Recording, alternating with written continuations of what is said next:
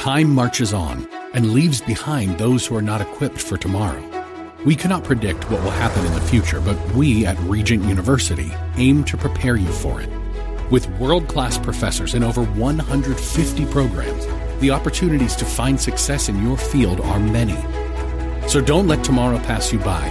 The journey to your brightest future begins here. Visit regent.edu slash learn more.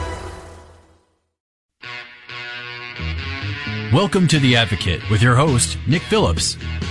And now, here's your host, Nick Phillips. Good evening, Cleveland. Nick Phillips with you with another edition of The Advocate. We're going to talk about COVID 19 still, as long as it's still out there in our lives. A returning guest tonight, Dr. Daniel Magus, who's been keeping up on the coronavirus issues and is with us again tonight to talk about what is going on July 23rd, 2020. Dr. Magus, thank you again for joining us as always. Well, thank you very much. It's very good to be with you again. It's it's good that we're all here. Yes, I like that that element of it. Uh, you've been keeping up on COVID nineteen, and uh, we've sort of gone around the block. Ohio is going through another surge of cases, especially here in Cuyahoga County. Um, what do you make of that? Why is this happening? What's different than when we originally talked? And I went back to the records. We talked back in February. Well, it has a lot to do with contacts and how many people are meeting each other and transmitting it between each other. As we try desperately to open up our uh, our states and our functions and our activities and our economy, um, uh, you, it, it increased the risk of transmitting the virus. Now, there are some definite ways to prevent it, uh, or at least to mitigate it.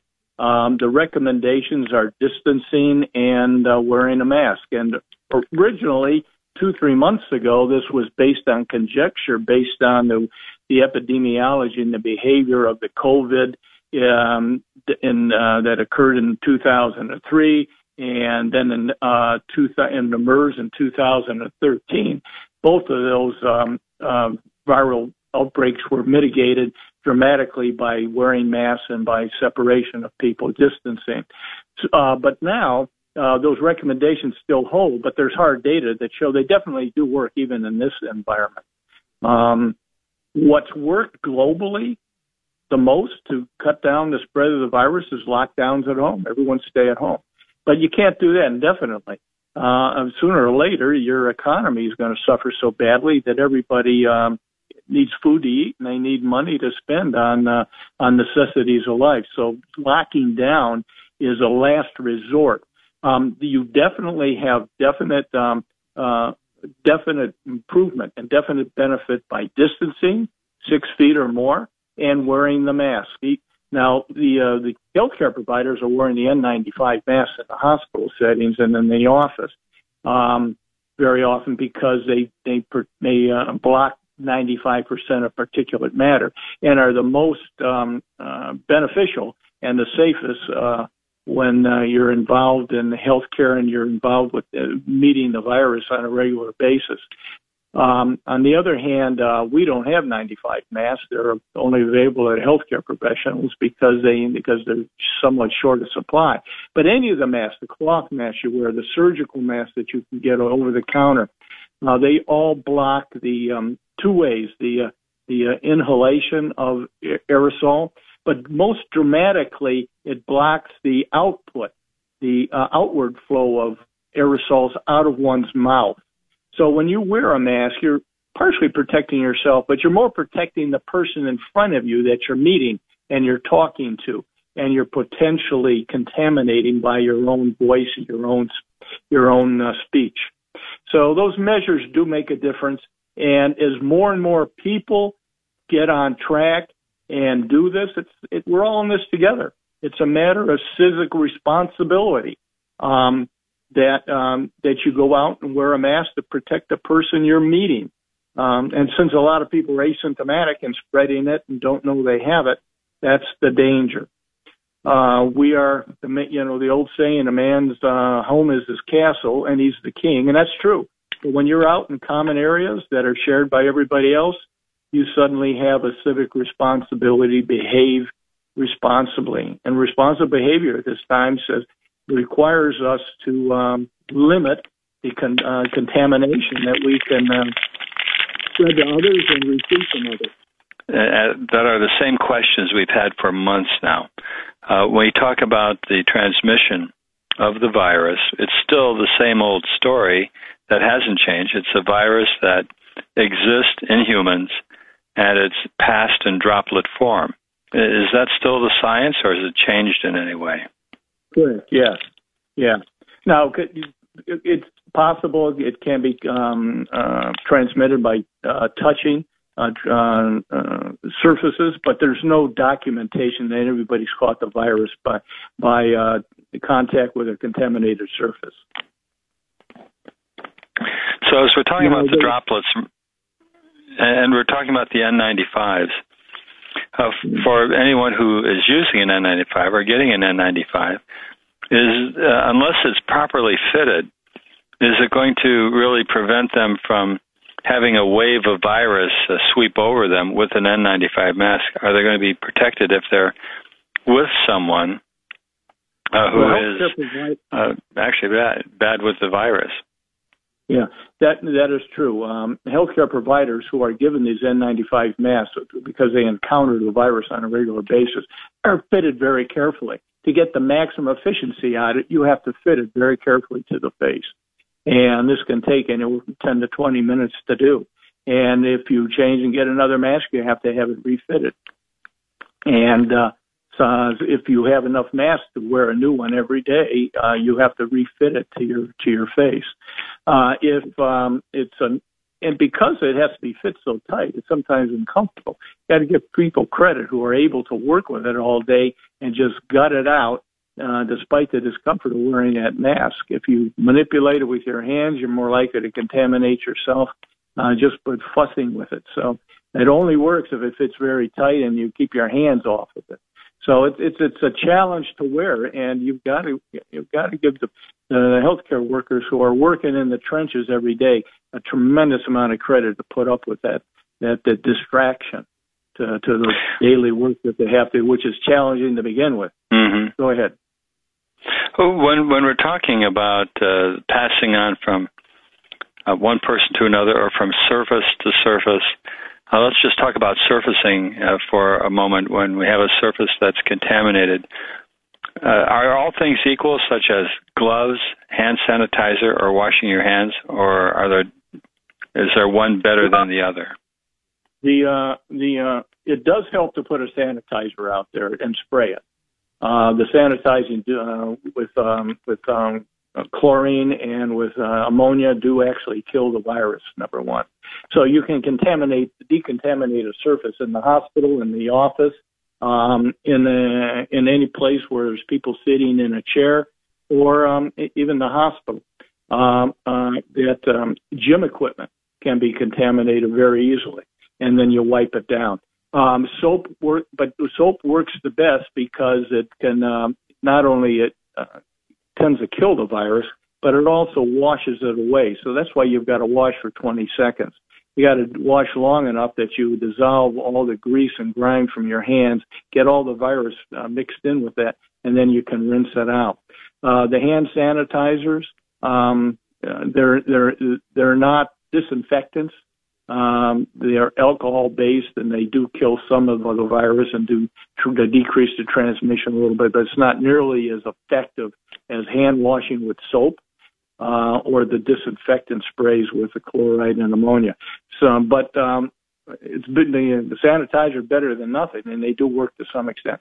The, the ideal thing to do is if you're touching a lot of objects, wash your hands as often as you can, as long as your skin can tolerate the dryness.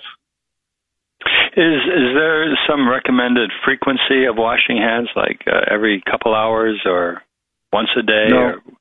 no. It depends on what your skin can handle and tolerate, and uh, what your risk is, and that you kind of have to divide that. But there is some good news. There's there's some good news. Uh, um, if you'd like to get into that, there's some um, there's some treatments that have seemed to be working and uh, there's at least three vaccines on the horizon that may be available in as little as six months. If you like, we can talk a little about that. Well, yeah, let's let's do that. Let's wait till after our break on on those issues because okay. we do need good news. Another question before we, we take a break here, just in 30 seconds.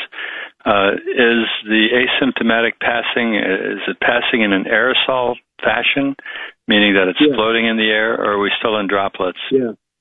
Yeah. It's, um, it's, uh, it, yeah, they still have aerosols. It's, it's expelled out of the mouth in asymptomatic people. And, um, you know the, um, the the trouble is if you're asymptomatic, you may not be very very careful uh, because you you think you're safe, and uh, uh, you may not be. The only way you can really go out and be safe is assume that you may be asymptomatic, may be carrying, and take the precautions of wearing the mask and don't get too close to people. Um, the um, well, let's hold up. Let's hold up there at this point because we're going to take a short break. Okay. We're talking to Dr. Daniel Megas, a returning guest, telling us about COVID nineteen, and we're talking about what's happening now with it uh, in July 2020. We'll take a short break. We'll be back after these words. You're listening to Nick Phillips here on WHK, The Advocate.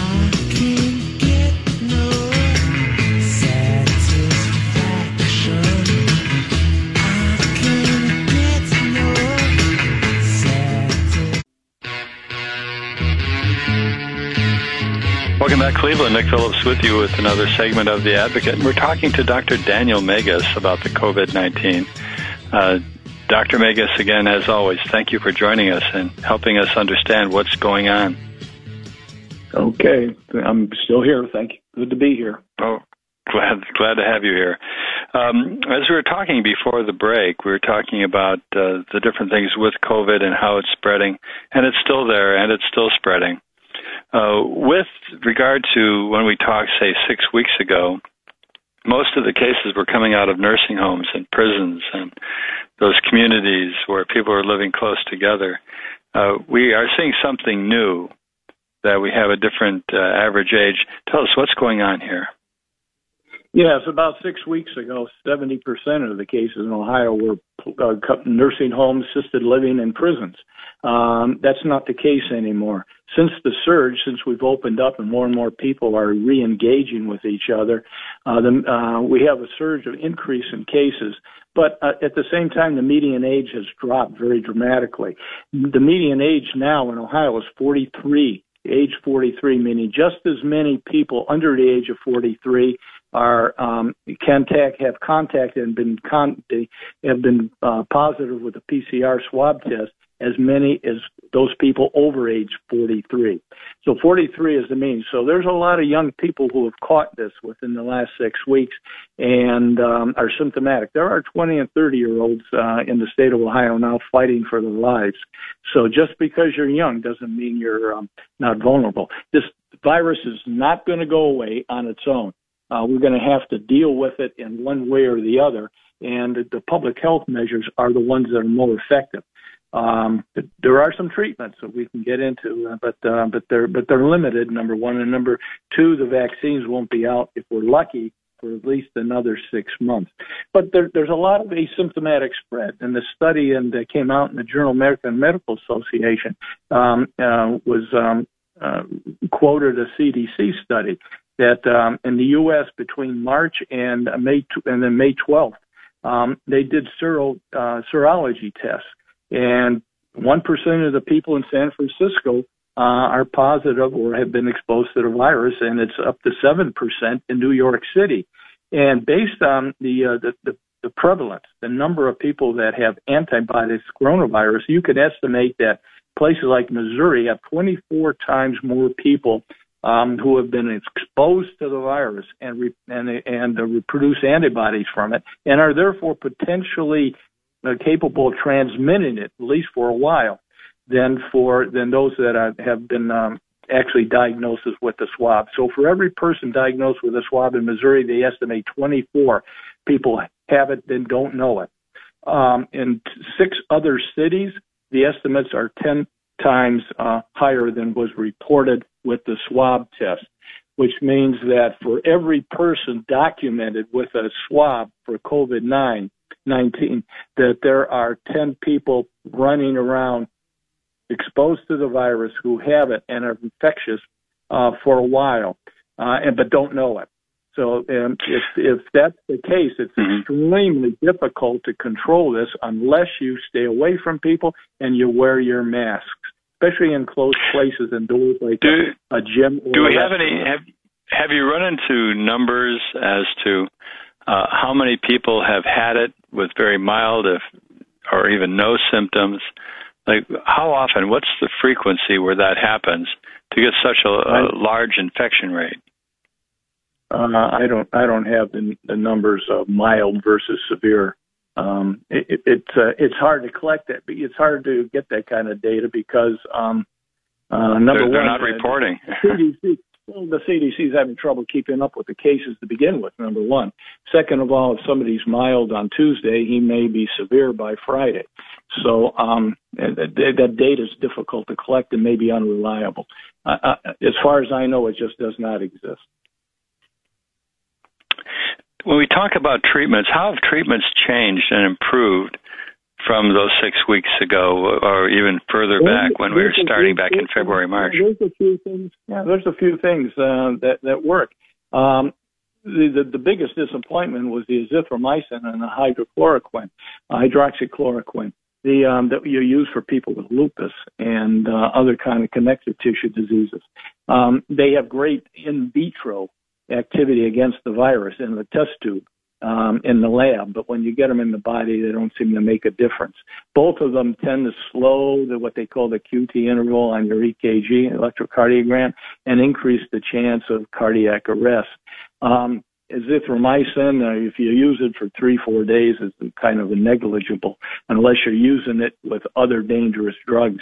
Um, but if you have to treat the uh, uh, COVID 19 for two or three weeks, as some people uh, uh, require treatment, you may run into some problems. But it, it, it, neither of them have any benefit. What does seem to work for people that are very, very ill and on a respirator is dexamethasone. Dexamethasone is a synthetic uh, produced um, cortisone medication, similar to prednisone, which a lot of people with rheumatoid arthritis and other things like that take. People with asthma take it. Um, it um, it works and it does decrease um, the days on the respirator, decrease uh, mortality, and decrease the number of days in the hospital and decrease the number of days in ICU. So you're uh, more likely to live if you are extremely ill and on a respirator.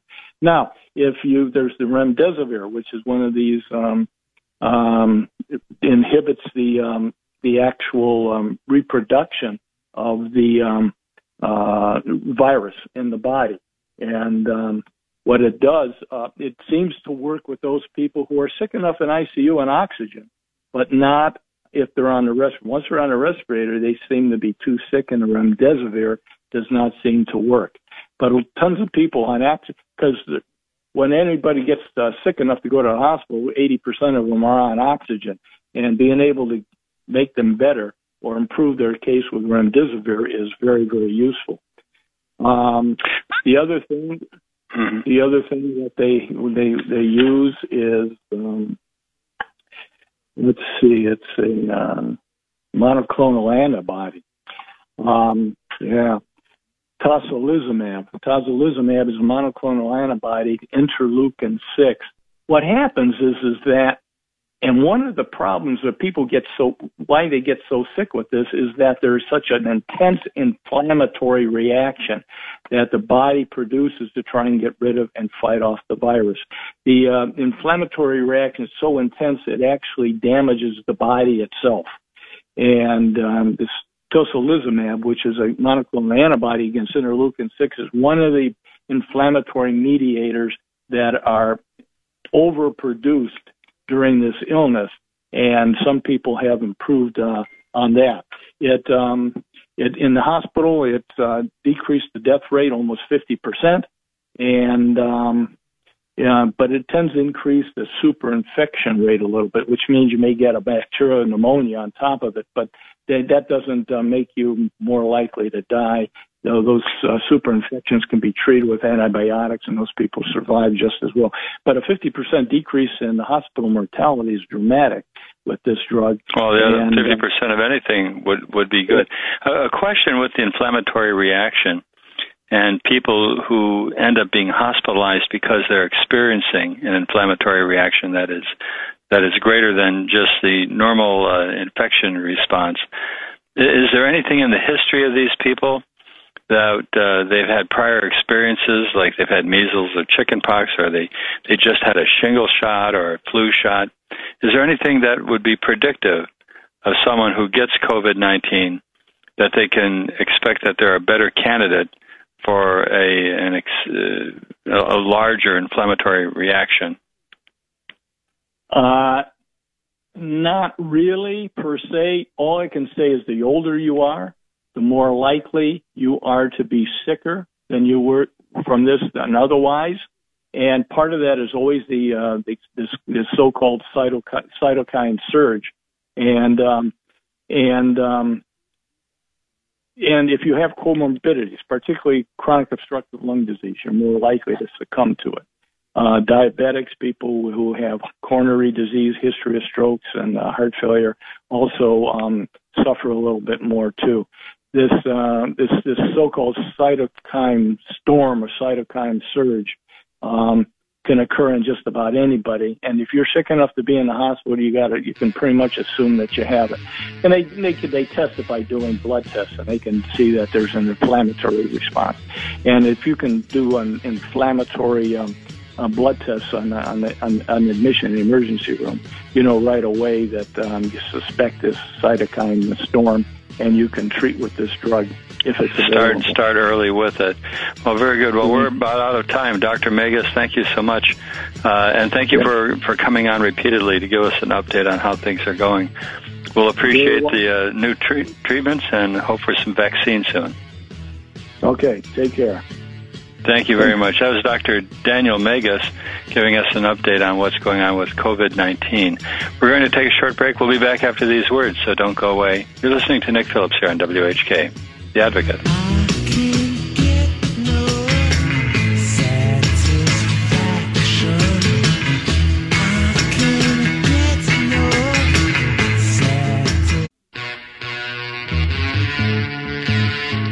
Welcome back, Cleveland. Nick Phillips with you with another segment of The Advocate. Uh, and in the next two segments, we're going to be talking to a returning guest from The Ohio State University uh, Department of History and School of Law, Professor David uh, Stebenne. Uh, David, thank you for joining us again. Welcome back. Thanks for having me back on, Nick. Uh, last time we were talking about COVID and the effects of COVID on our economy, but uh, since that time, you published a book called The Promised Land. And uh, thank you for sending me a copy of it. It's a very interesting look see into the history, the 20th century history of the United States, specifically not only the economy, but also the, the moods and the uh, different things that people were thinking back then from the 1920s through the 1960s and beyond. Uh, but anyway, just a little before we get going, a little bit about your background. Uh, you're a professor down at The Ohio State University, and uh, tell us a little bit about your specialty. Well, I primarily teach the period uh, covered by the book. In other words, the, from the 1930s through the 1960s, and I also teach more the more recent past. But I teach the era in which uh, the middle class rose economically, politically, socially, and culturally. And there's a lot of interest in that period, especially in Ohio, because it was a time of very great prosperity for Ohioans. Uh, and it's a time when Ohio became a predominantly prosperous middle class place, both in terms of urban area, metro areas, and also uh, uh, small towns and, and rural areas. Philosophically and socially, tracing uh, the uh, American public from 1929 and earlier through 1968, we had the concept of the middle class uh, take hold. And in your book, you talk about uh, how the middle class, especially getting us out of the Great Depression, was something that grew. What was the most surprising thing you found about the emergence of the middle class during such a tough and difficult time as the Depression? Right. Well, one of the big surprises was how unpredictable that outcome seemed in the 1930s. How unexpected. In other words, when the Great Depression first began in the late 20s and early 30s, income and wealth were quite unevenly distributed. In other words, the 20s were, generally speaking, a prosperous time, but wealth and income inequality by the later 1920s were about what they are now. Uh, and so it would have been very hard to predict uh, when the economy dropped and more and more people became poor, almost poor, that somehow this was going to translate eventually into a revival of the middle class and expansion of it. Uh, it would become bigger and more prosperous and secure than ever before. And that interested me because, of course, people are concerned about the decline of the middle class in recent decades and growing income and wealth inequality. So I was being an historian, I thought, well, let's look at the last time the that situation uh, improved and the middle class grew, and how was that accomplished, and why did it happen, and then why did it stop? And I thought that that would be a very real interest to Americans today because they're trying to figure out how to harness the current economic situation in a way that produces uh, what some politicians call the right kind of recovery, one that makes the middle class start growing again and becoming more prosperous and secure. You know, no, noticing the uh, the tracing of history as you looked at it, it's it was very interesting from the standpoint that what seems to come out is that history moved forward on a ever changing evolution uh, from step to step that uh, looked like the next step wasn't as predictable as uh, where they were leading. So the directions that the government was taking in the late 1920s and then into the 30s, the depression and then the uh, surfacing of social programs, which seemed at the time very anti-American, actually paid off. Uh, Social Security and some of the other programs. How, how difficult was that?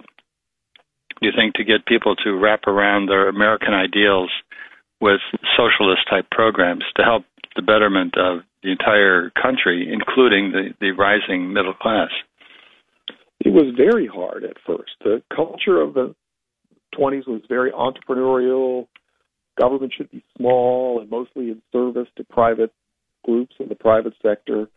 And the president, who was in many ways an accomplished person in the late 1920s and early 30s, President Hoover, came from a business the business world. He had never run for public office before. He ran for president, and his own response to the Great Depression, which he did not expect, in other words, when he campaigned in 1928 for the presidency, he predicted ever more prosperity and security.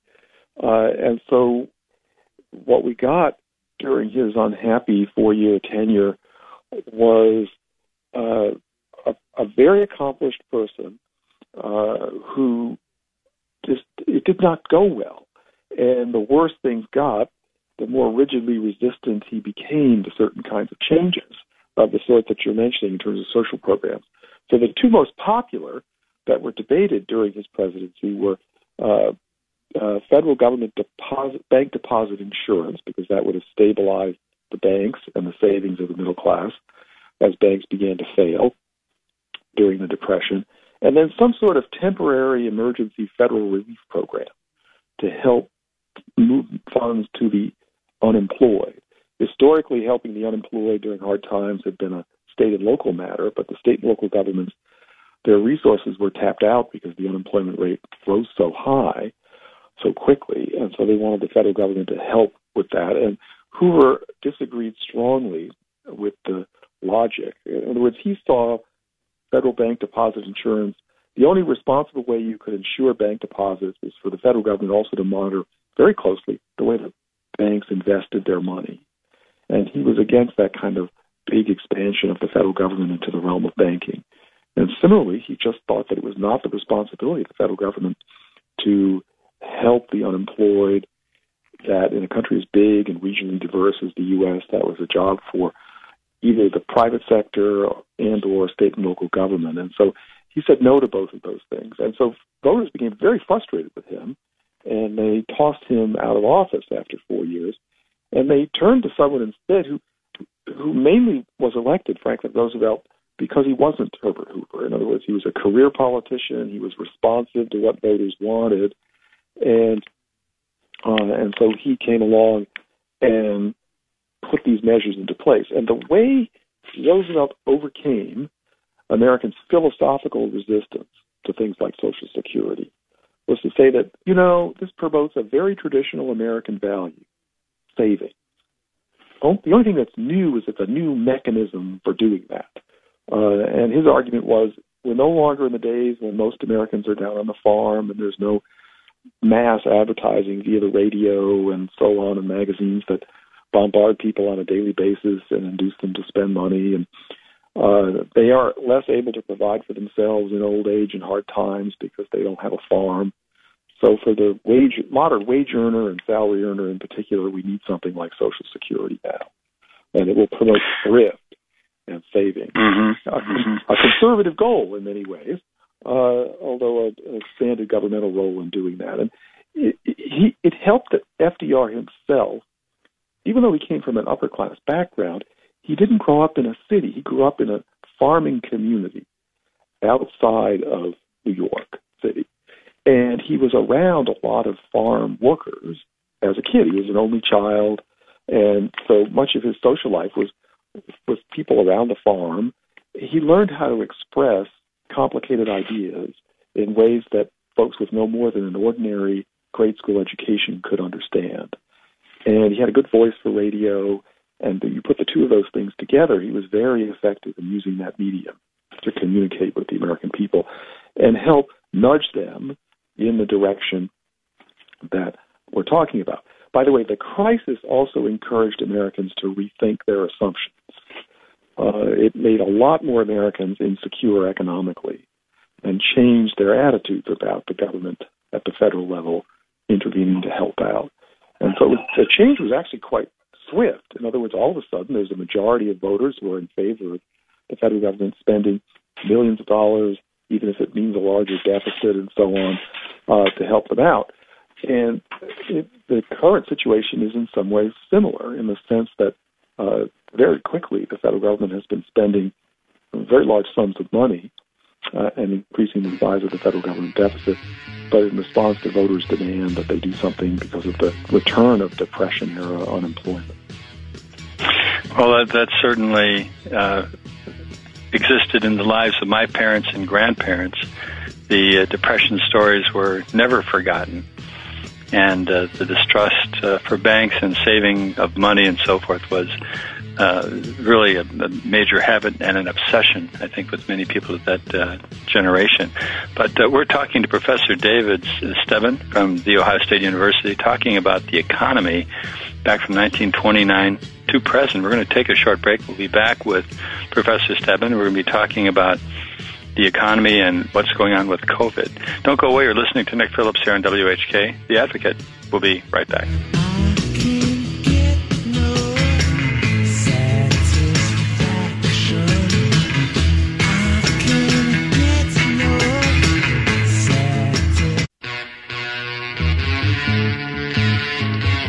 Cleveland. Nick Phillips with you with our final segment of The Advocate tonight. We're talking to Professor David Stebenne from The Ohio State University, talking about American history. We're talking about American history from the Great Depression of 1929 through the 1970s. And also, we want to talk a little bit about lessons learned and where are we with COVID 19 being a national trauma to all of us. Uh, Dr. and Professor Stebenne, thank you for joining us. It's a pleasure to be here. Thank you. Such a fascinating topic because you've had time even before COVID 19 to reflect on the historical evolution that we've experienced over these last many decades, taking us out of the 20th century into the 21st century. But uh, we left it talking about the Great Depression and the uh, FDR changes and social programs. But you know, to fast forward ready for this, you can feel your time machine winding up here. We're going to go through World War II, the Korean War, 1950s, the baby boomers, and when the baby boomers then turned into college students in the 1960s. Um, where I, I call it a cultural revolution that occurred in the 70s or the 60s that uh, affected both the university students, uh, the right to vote, adulthood at 18, race relations and the abandonment of the draft, all happening at one time. Major, major changes. and that that seemed to happen at the same time that the baby boomers were becoming a big demographic. Um, is is that somewhat of a fair instant summary of what happened? Yes, it's really extraordinary how large that cohort of Americans was. it's approximately still 75 million people, uh, but the uh, total U.S. population in the early 1960s was a lot smaller than it is today. And so there were about 180 million Americans in 1961, uh, and the baby boom was still going on then, had a few more years to run. What it meant was that in the mid 1960s, half of all Americans were 27 or younger. And so there was this huge uh, demographic bulge. Uh, and by the way, they were virtually all born and raised in the United States, the boomer cohort. So they, in some ways, they had a lot in common, more in common than the more diverse population we have today. And so when they became rebellious in various ways, uh, they had the numbers to move the system, to really shake it and change it. And then, of course, they became the parents and voters and so on of, of the future, and, and, and their influence only expanded. Uh, and, and much of what they did was rebel against the priorities of their parents, right? As the, the American system seemed to run into certain kinds of problems in the later 1960s. But even if the Vietnam War had not been going on or inflation had not been rising, their parents were traumatized by the Great Depression and World War II and developed a remarkably strong preference for stability and security. And that's what the baby boomers typically had a lot of. What they lacked was much in the way of sort of individuality. Uh, those houses in suburbia were small, and through the mid 1960s, if you look at the high school yearbooks, the haircuts on the men for the boys, for example, are remarkably uniform by today's standards. And so even if other things have been going on, the sort of the trade-off, more stability and security but less individuality, would likely have produced something of a backlash, I think, by the late 1960s. And so that's part of the revolution as well. You know, one of one of the things going back to the theme of your book, the uh, middle class and how it developed. Coming after World War II, the middle class jumped right into those large number of small tract homes and the development of the suburbs. And the idea of immigrants that were coming in at the time, there seemed to be more of a theme of conformity where everyone wanted to be the same. Leave it to Beaver, Father Knows Best, those old TV shows that were sort of the template for how Americans are supposed to live and how families are supposed to act. In the uh, late 60s, early 70s, we see this breaking away of that cohort into wanting to be more individual and looking for individual identities rather than the conformity. And that sort of had an impact upon a lot that happened from 1970 forward. I, was wondering in the, in the last couple of minutes we have, we were talking on the break about uh, the the idea of the trauma that our culture and our society is going through now with the COVID situation, affecting our medical care, affecting our travel, affecting our leisure, affecting our relationships. Is this the kind of major trauma that uh, is right up there with the Depression and World War II? That we can see some social changes out in the streets right now how significant is that, and are we facing some real cultural changes, another cultural revolution, or is this going to pass briefly? Well, I don't have a crystal ball, but I do think that the economic consequences and social consequences of the pandemic have made my book even more relevant. In other words, it had a relevance before because it dealt with how to make the middle class bigger, how that was done. But the economic conditions that, and social unrest that have come with uh, the coronavirus outbreak uh, are not entirely different from the Great Depression. And the clearest parallel has to do with how high unemployment now is. It's back to a level that we haven't seen since the last few years of the Great Depression. And there were, was rioting and social unrest and more pressure on the government to spend money. Uh, President Hoover, one of the ways he got in trouble with voters is because when veterans protested against the Great Depression in Washington in the summer of 1932, he sent in the army to disperse them, and that really turned off much of the broad electorate. That's not what they wanted the president to do. And so there are parallels. And one of the crucial questions early on when the pandemic began was is this a, a blip, something that will last a month or two and then go away? And while it's hard to be sure about this, with every passing day and week, it seems as though this situation is going to last for a while. And the longer it lasts, the more economic consequences it has, and the more it's like the Great Depression. In other words, in terms of changing people's values, they're thinking about what the government should be doing, and so on. Uh, and so, as of today, it looks like it is going to have that kind of big impact on the system. And who knows? The situation may look very different in a month or two. But so far, all the indications are that we'll, we'll be in this for a while. Interesting to note, uh, sort of big picture, is that uh, the federal administration is sort of backed off from controlling the entire United States as a whole and has shifted a lot of responsibility to the states who are handling it differently. And, and we can see where we're developing COVID hotspots in different uh, parts of the country at different times. And that can continue to whipsaw back and forth. So the, the question would be are we going to see maybe a pendulum swing back, the federal government asserting itself? more and taking a national control over this situation than letting it go by state by state. Right. And in the era that I studied, the federal government did more. In other words, its role expanded because the crisis became truly national. And the uh, there's an argument for primarily state and local uh, government dealing with problems that they vary across the country. But today, the country, the population is so mobile uh, that it's hard to confine this kind of crisis to one or, or some places and not others. Uh, and one example is the relationship between the state of New York, the city of New York, and the state of Florida. There's so much movement of people between those two places uh, historically that it's hard for New York or Florida to have its own policy without more coordination. And so that's the argument for a stronger federal government role. Uh, and and we'll see what happens. The electorate, I suspect, that will be one of the issues that it votes on in the fall. Is do we want the federal government to do more, uh, and the president to do more? And so, that, that might be mm-hmm, a change. Mm-hmm. Well, I think it's certainly uh, a time for new thoughts and new ideas because of those things that uh, can maybe be made better by, by changing things. Before we go, we have a few more seconds. Uh, your book is a wonderful book. It's called The Promised Land. And it's how the rise and fall of the middle class transformed America, 1929 to 1968.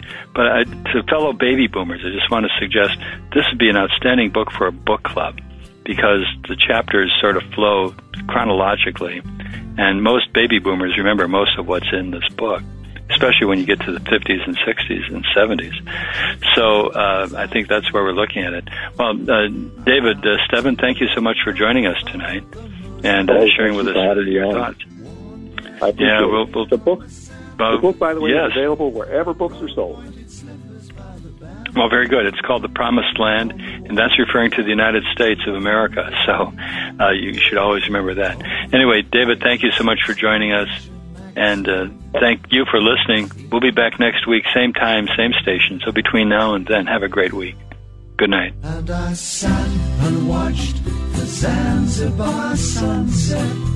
Sat and drank my fresh mint tea with nothing to do until morning. And only my mind.